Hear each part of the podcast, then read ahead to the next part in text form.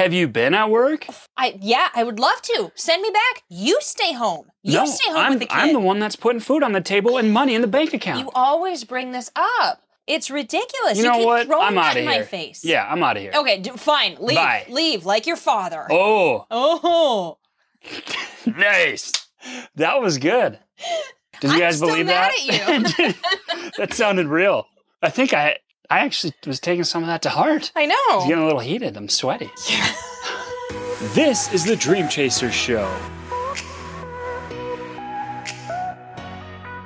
Hey everybody, what's going on? It's Eric and Kate with the Dream Chasers, and today we're going to be talking about something I feel like most couples do, and if you don't, you're robots, and you have no emotion or feeling. It's called fighting with your spouse. Ding, ding. Kate's throwing fake punches over here. Yeah. And naturally, I'm dodging them because she's super uncoordinated. Ah, they look more like cheerleader moves rather than boxing punches. Yeah. Yeah.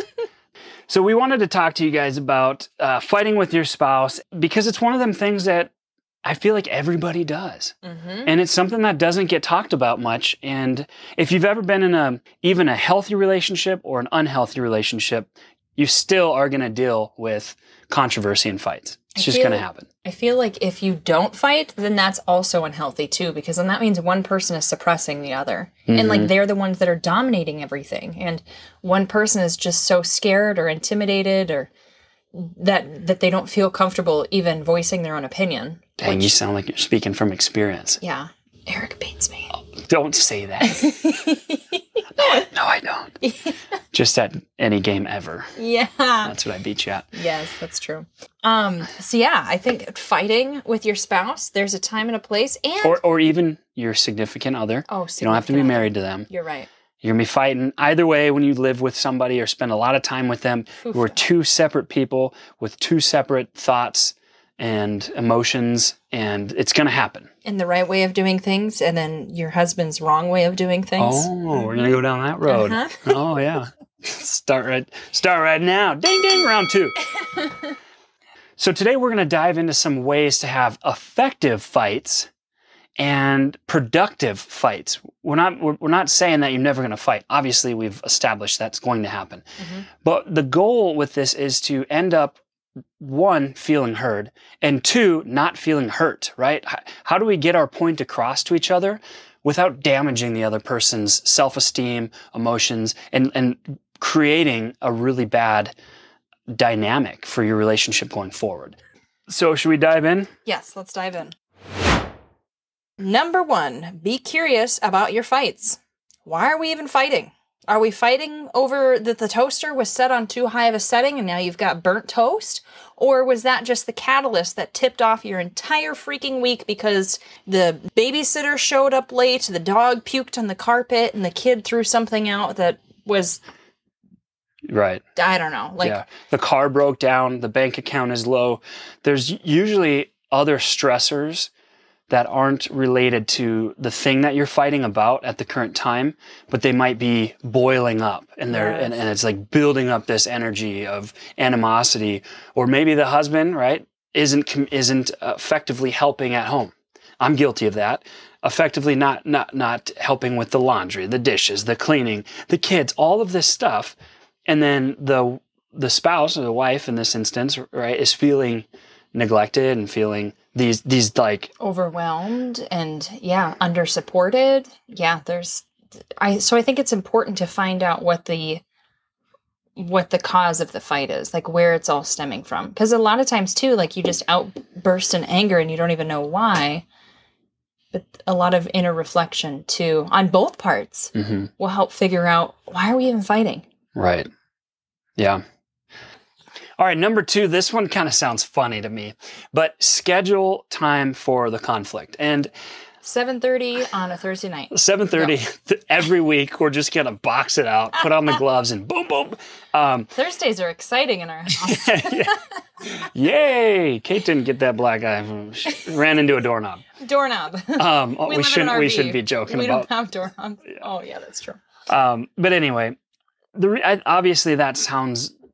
kind of unrealistic, right? So, okay, pause, we're gonna schedule the time for the fight. But I think what they're getting at here is if you're out in public, let's say you're in line at Walmart getting groceries and you're just, you've just had it and you guys are already kind of bickering, that's not a good time to be, to be throwing your verbal We've fights through like back and forth. And that's a horrible time to be calling each other out in front of all these people. Um, we've been, a lot of us have been there and seen that. It's super awkward. And it's very demeaning. And it's not effective either. Not effective. Because, we're, so we we actually had this, we walked by somebody at the zoo the other day that awkward. was having a fight. Yes, it was awkward. But I'm trying to look at the zebras, and these yes. two are over here arguing with each other about, I don't even remember, like you always and you never. Yeah. And we're going to talk about always and never oh, later those two too. words. Yeah. yeah. Um, but yeah, but just knowing like a time for conflict too. And if it is getting heated, like in Walmart, you just say, hey, no, it's not the time and place. Let's get the kids home or get out of public or save it for the car, mm-hmm. whatever it is. And I also think that it's important to not try not to do it in front of the kids because chances are it's not about the kids. Why are you bringing the kids into it? Yeah. And then they see that. Yeah. And I think Uh, one thing I want to reiterate probably time and time again in this podcast episode is a lot of these things that we're talking about stem from us actually having done them and yeah. learning from them. Uh, we're not perfect by any means. So I want to get that out on in the air right away. I don't want to be sitting here saying, oh, this is how you should fight. And, right. and we don't do any of those things. No. Oh, we've definitely had our fair share. I just learned that one from doing it the other day in front of Addie. Do you remember when we were fighting and we started raising her voice and then she started yelling and throwing things? Uh-huh. And her emotions were like crazy. Yes. Like, uh, I don't want to, I guess crazy is maybe a bad word, but her emotions were all out of control. Yeah. And she doesn't know how to handle them. You know, right. kids are still trying to figure out their emotions. Hell, most adults can't even figure out their emotions. Mm-hmm. So when they are exposed to these high energy situations and they're two caregivers, basically the, the gods of their world at that time are having a really bad dispute or, right. or getting emotionally charged. Like they, I feel like they just can't handle it. They're, they're confused the, the neurons in their brains and, go crazy. Yeah. Yeah. Yeah. Yeah. Just makes me want to cry again thinking about that. Like, yeah. Yeah. So basically that point is save it for a time where you where you guys can, you and your significant other can actually talk it through or yell it through, whatever form, you know, but keep it cordial, but keep it also away from other people. Keep it in a space where it's like safe, mm-hmm. not around people or kids. Number three, call a timeout if you or your partner needs one. I feel like this is so, we've used this time and time again. And really, honestly, it pisses me off because I feel like you call a timeout just because you want to get away. And I'm like, oh, no, no, no, I'm not done with you. And you follow me into the next room? I follow you, which is more difficult in the R V now because you have nowhere to hide. There's nowhere to go. There's nowhere. Fellas, if you're listening to this, you don't have a basement to go to. You share a car. Yeah, there's nowhere to go. Um, no, that is so true, though, about calling the timeout. Mm-hmm. It's it's like, um, I heard somebody say this, but it's like a boxing match. It's like if a referee were there and, and you have your two opponents going at it, and eventually there's a time where the time ends and it's ding, ding, ding, take a break. Mm-hmm. Take a break, separate, bring yourself back down because your emotions are really high. And yeah. And that's usually when you say things that you don't mean. The higher they go. Yep. Like, hey, I wish that you were dead. Ooh, yeah, that's a doozy. Yep. Or I hate you. I want a divorce. Uh, yeah. All of the like things that you never would think of speaking to your spouse when you when you know that you love them and care about them, but when you're when you just see red because he just won't listen and he's trying to run away from you. Yeah. Yeah. Those are things that that you don't want to say. So, and calling a timeout is a really effective manner of doing that. So. Thanks for always calling timeouts. You're welcome. All right, number four is to make requests instead of complaints. So this is a big one, and, and I've been guilty of this in the past, is when you sling the words you always, you never. Those are two words you should try to stay away from because obviously that's not true. Always is, is a very literal term. And never is also a literal, literal term. So if you say, you always do this and you always do that and you never help with this and you never, you, you don't mean it. Mm-hmm. And it's most likely not true. And instead of complaining about the other person, what if we made a request and said, hey, could you please help me with this? Could you please help me to understand this? Because I'm not seeing it the way you're seeing it. Mm-hmm. Make a request instead of a direct blow to that other person. Yeah. And I feel like we've, um, I don't know who taught us this trick, but expressing how we feel, like w- when you, when you say something that upsets me, instead of saying, well, you said this and you did that, and you, you come from it as a stance of, so I feel hurt when, or I feel I'm, I feel offended. I'm upset when, mm-hmm. like when you change it to, instead of the blame game, you do some more reflection and say, hey, this is how this, this makes me feel. And you could incorporate that with requests. Yeah, that's a good one. Yeah. Because you're not like, you're not targeting the other person. You're saying, these are my feelings. This is, this is what I'm going through in, internally. Yeah. And you, you can't always explain your feelings. That's what's, that's what's pretty wild about feelings. We all have them. Mm-hmm. And oftentimes we can't always explain our emotions. But the fact that God gave you those emotions says something. Mm-hmm. Because we all have anger. Yep. We all have excitement, happiness, sadness, sorrow. We share these, these qualities. That's something we all have. And so if you can say that to me, hey, I'm feeling such and such, sad or angry, or I can relate to that because I have those same feelings. Mm-hmm. Does that make sense? I think so. Like, if instead of you throwing insults at me, you were to say, I feel this way, I can relate to that because I have felt that way as well. Yeah. And my guard comes down. Yeah. Right? Okay. Makes so, sense. Yeah. Number five, listen and ask your partner for clarification. All right. So we use this fun little game called, I know, a game amidst of fighting. It's, it's fun. Trust me. Thursday nights, there are riots in the house. Um, Sharing the floor. So who's got the floor? So last time that we were fighting, I was, I had the puzzle out and we literally, I grabbed a puzzle piece and I said, uh, uh, uh, I've got the floor. Let me talk. So then I would talk because I've got the floor, and then I would hand flung the puzzle piece. Yeah, no kidding. I had to dodge it. Well, good thing it wasn't like a ninja star or something, but it did have sharp edges. Flung the puzzle piece back over in your direction, and now you've got the floor, but then you have to repeat what I just said. So, before I before start throwing start. in my... Mm-hmm. Mm-hmm. And that's a tough one, if we're just being honest, because when, when, when, we, when we're fighting with each other, really what we're doing is cutting each other off, yeah. inserting our own opinions. Not listening. Not listening. Not feeling like, not feeling like you're being heard. And when both parties aren't heard, nobody gets anywhere. And somehow the voices just keep getting louder and louder. Yeah, and I got a loud voice. Yeah, you do. Yeah, I do. And we live in a small community of R V parkers, so I'm sure thirty people hear it.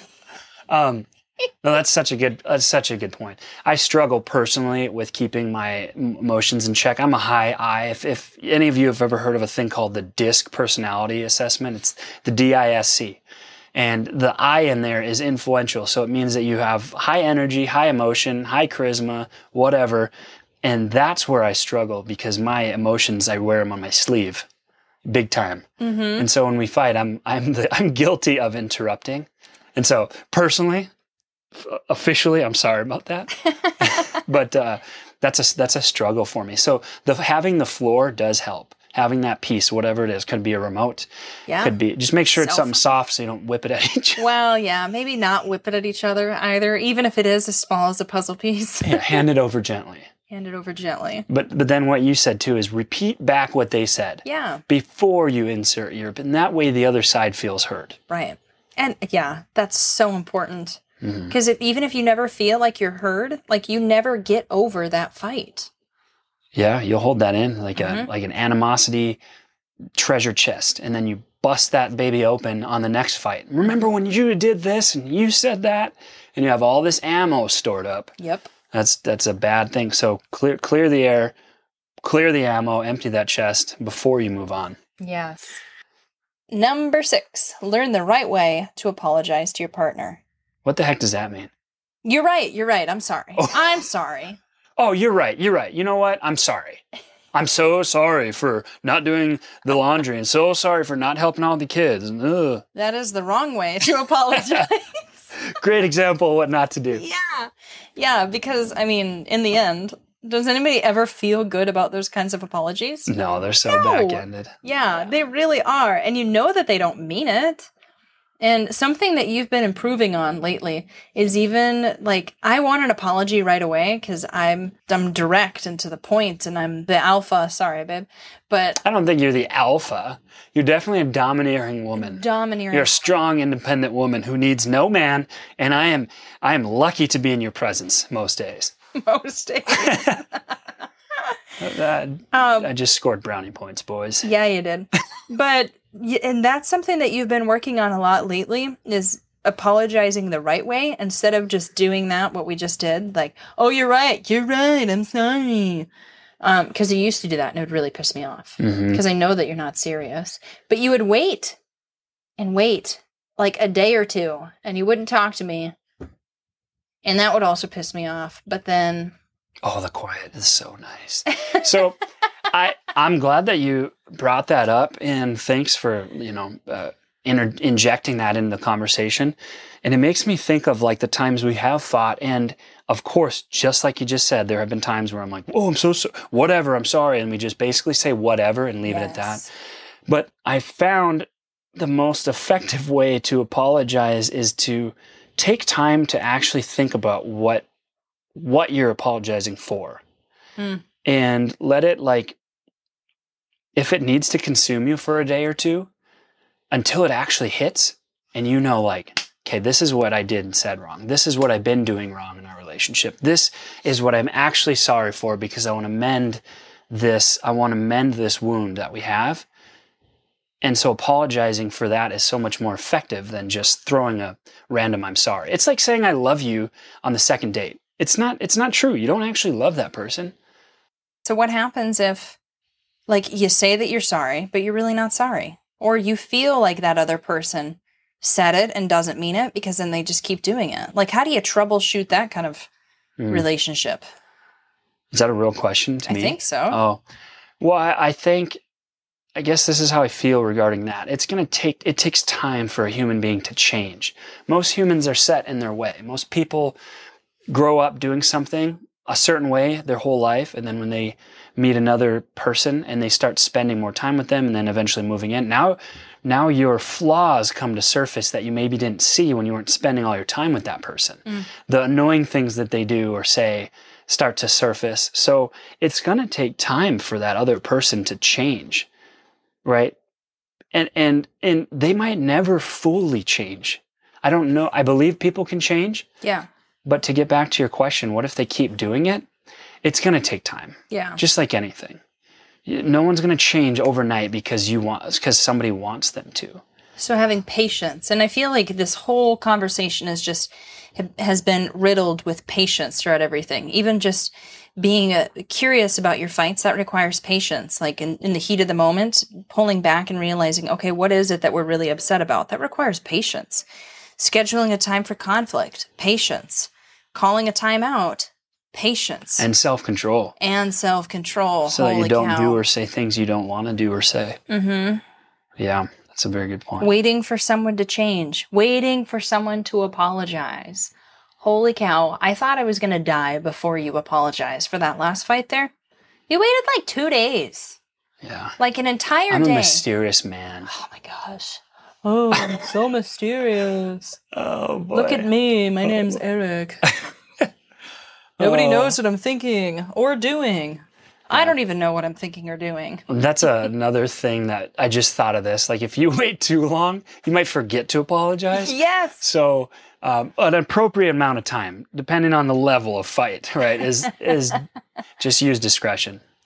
All right. So obviously the the fight from the very beginning was fabricated, or was it? You'll never know. You'll never know.